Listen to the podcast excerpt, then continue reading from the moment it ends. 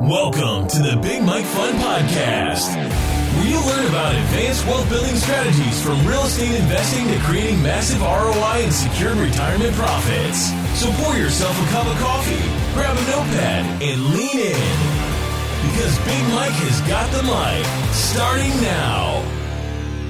Welcome to the Big Mike Fund Podcast. I'm the Big Mike, Mike Zlotnik. Today it is my distinct pleasure and privilege to welcome Mike Fitzgerald uh, to the show. Hi, Mike. Hi, Mike. How are you doing today? I'm doing great. How about you?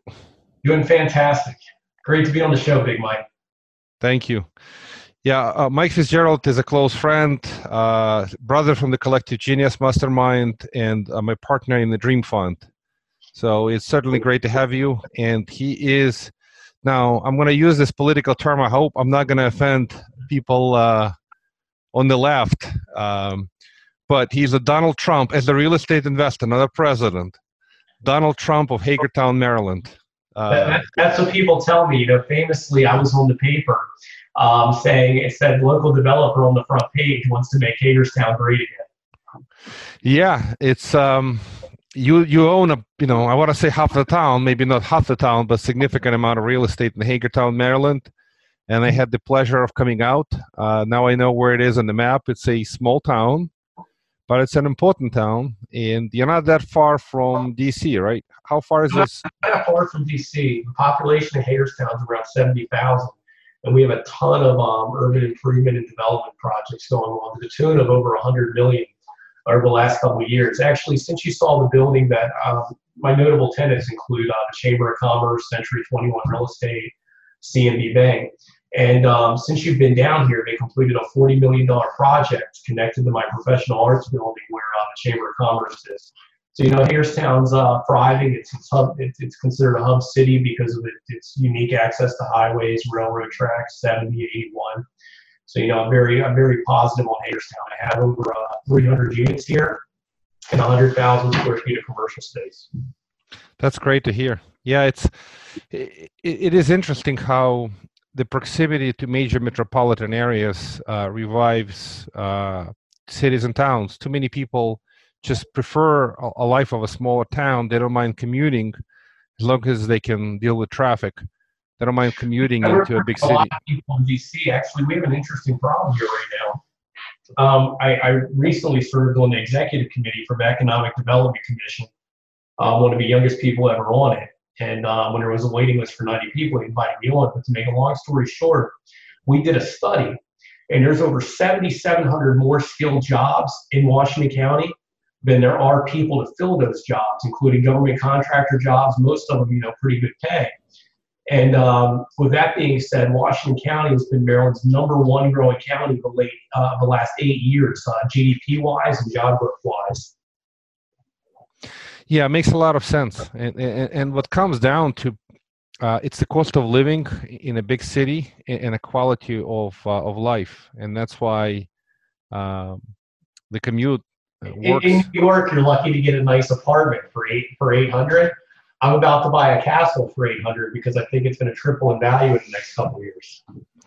Yeah, well, in Manhattan for eight hundred thousand, I don't know if you can buy a big closet or something, but. Yeah, it's funny. You know, in DC, you're lucky to get a row for a million dollars now, and I'm buying a nine thousand square foot uh, stone castle in Washington.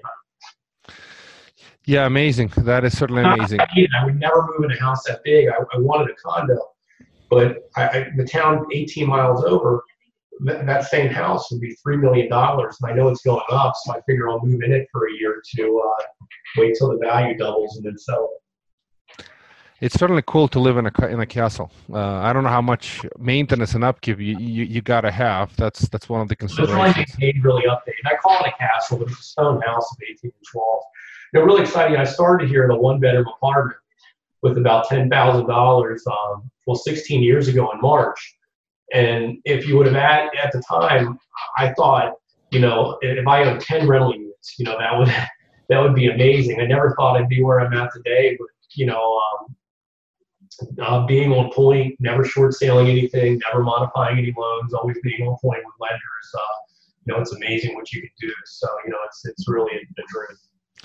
So on that point, um, what's been the formula to your success in real estate? Is there a secret sauce, some some some advice, or you know, one the the, the number one thing that that's been um, driver of your success? T- taking action, not accepting no, and just doing it. You know, I, it took me three years before I worked with a bank, and I, I was just in a bank recently, and a woman said, "You remember when you came in 15 years ago?"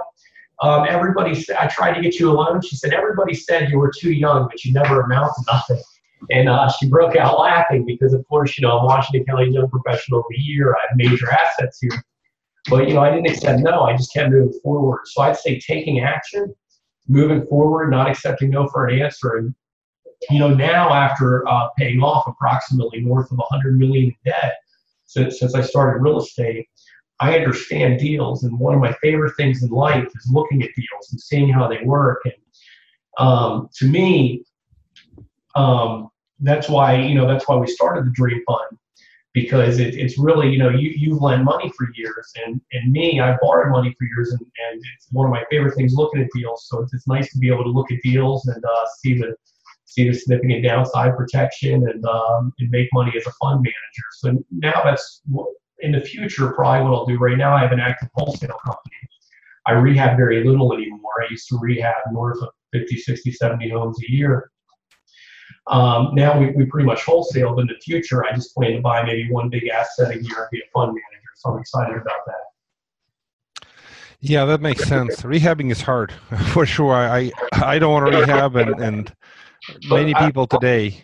I'm glad I'm glad to lend to a tier one rehabber that has uh, you know 50% equity. But on me, uh, I, I've rehabbed hundreds and hundreds of homes, and I, I it's uh, it's uh, it was time to put that down.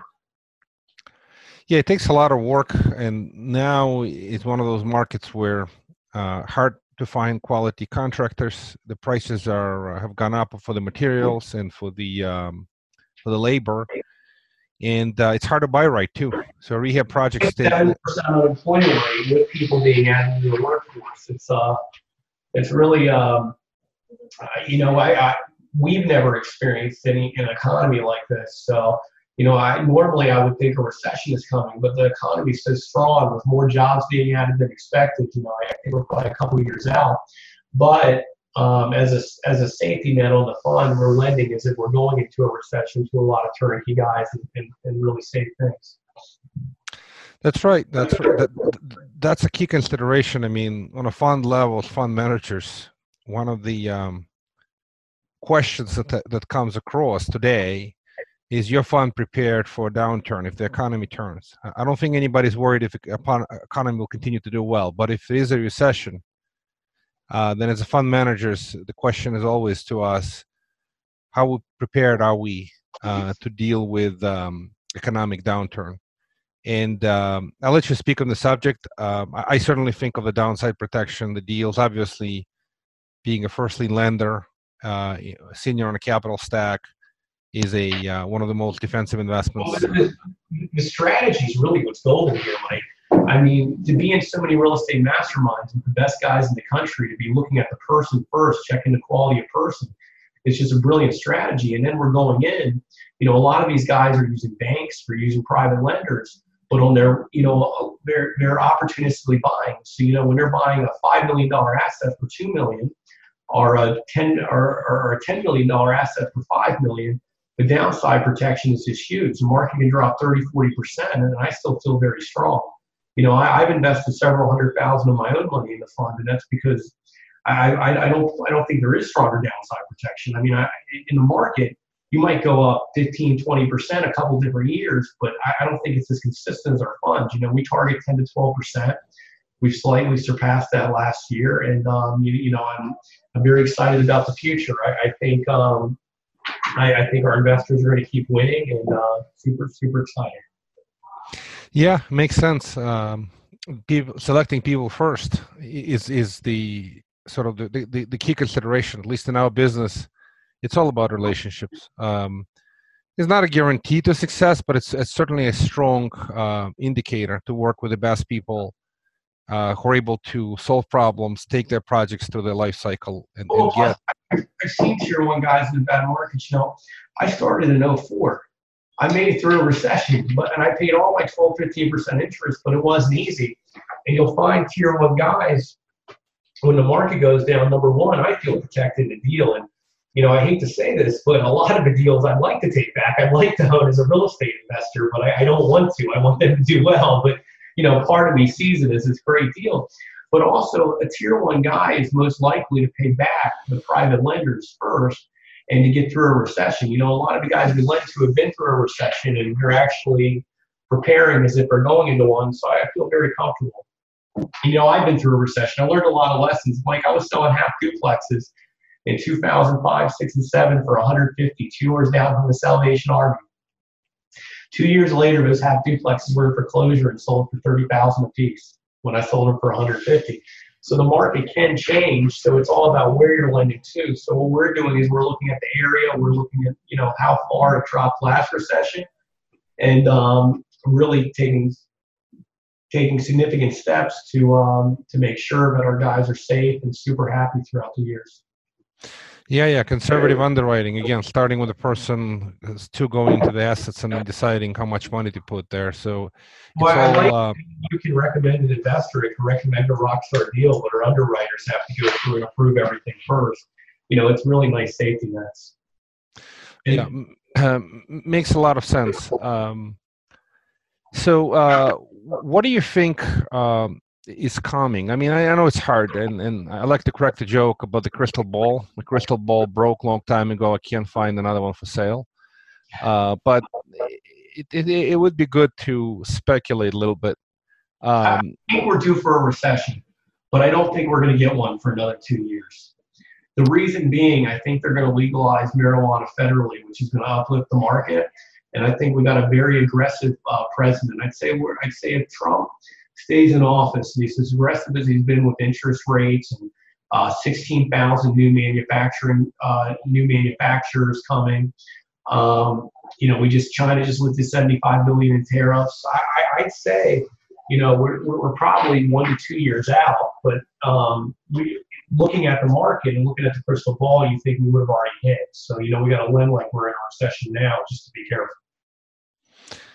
Interesting um, perspective. I, I, don't I don't know how exactly uh, to connect legalizing or, or, or marijuana in many states to economic prosperity, but it's certainly interesting uh, observation. But uh, as far as the uh, economic environment, go, go ahead. I'm sorry. It's Trump's Trump card. Trump's I Trump. So you're saying the Trump's Trump Trump card is weed, right? Is that the? Predict that as soon as the market starts to falter during the election, they legalize it. Okay, I guess it's going to make people happy at least. Uh, take care of the uh, of the happiness issue. Myself, just disclose, our fund is not in uh, the Dream Fund is not invested in any weed. We're a real estate based fund, but um, it is an interesting perspective. It's a new world we're living in. No, that makes sense. Uh, l- listen, we can invest in a land uh, that can be used for cultivation. I mean, we- we're not cultivating, but if we do real estate, theoretically speaking, we could invest in the right. Uh, that's an operator. You know, and, um, I, I like investing in good operators. It's all about who the operator is and uh, you know their ability to take action and their track record.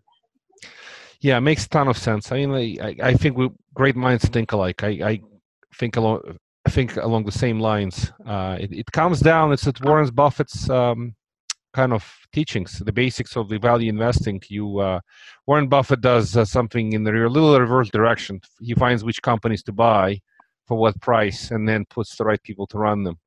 I think we operate. We find the people, look at their projects, and then decide how much capital to invest. But conceptually, it's a very very similar um, uh, enterprise. Uh, so let's talk a little bit about Hagerstown. So, do you think we have great opportunities to invest uh, from Dream Fund or or other in, in the Hagerstown? Because we, we've chatted about this in the past. Hagerstown's on its way up. I think it's hard. I think a lot of people in Hagerstown got hurt in the last recession because city center wasn't strong. But now you have a cultural trail, 600 uh, kids with Barbara Ingram School for the Arts, number one, one of the top two art schools in Maryland. University of Maryland system downtown that was 150 kids at the time. Now it's going to 800. 100 student dorms going downtown, over 100 million in projects, and have duplexes and rentals are still about 50% of where they were in 07, unlike most areas. So yeah, I do think there's a, I do think there's about to be a significant uptick. And I remember where when I was there, we were driving around and, and you were pointing number of buildings and interesting opportunities. And I think we, we need to continue the discussion because uh, the sounds to me it's a very uh, vibrant town. I mean, it's your it's your home, home sweet home, uh, and you know kind of you know every street, you know where the opportunity is, uh, and that's important. It's important to to, to see the economic trends and, and know where the hidden gems are. It's definitely you know when, when I was um, when I was it's gonna sound bad because some people say I, I look pretty young, but when I was younger, I just buy buildings anywhere. Now I pick and choose, and you know I really pick the gems out. Um, and like I said, eventually I'm geared towards being a full-time fund manager and just doing big projects. But right now, knowing we're probably in for 100% gain. You know, I, I've had the highest selling condos in Frederick, Maryland since 2014. The interesting thing about that is Frederick, Maryland's been named uh, the top small city in the nation uh, three of the last 10 years. I sold um, two bedroom condos for 730,000, one for 630. I've had the highest selling condos in two boutique projects since 14. The reason I'm saying this is because a half duplex fixed up in their city center goes for seven hundred thousand dollars plus. In Plus location, right? A half duplex is eighty thousand dollars. so I mean, it, it's only eighteen minutes away. Um, and arguably, Hagerstown in the past was a hub city. So Warner Brothers is in four locations, and Frederick was just a small farming community. You know, I have a good read on the market, and I'd say we're in for a good uptick. You know, we have a lot of jobs right now. We have the county and city working together. We're about to build a $40 million stadium. We have 100 million in projects. You know, it's very exciting. And, and speaking of that, Mike, there might be a chance. I'm working on getting a 95 unit deal downtown to completely turn into high end uh, condos. I wouldn't invest with the Dream Fund because I don't want to invest in my own deal. But your other fund, the Tempo Opportunity Fund, um, I'm looking to put together a state, federal, and city partnership um, so I'm looking for the state and feds to put up a million apiece and the city to put up 250,000. And I'm looking to do a pretty cool deal downtown if I can make it work.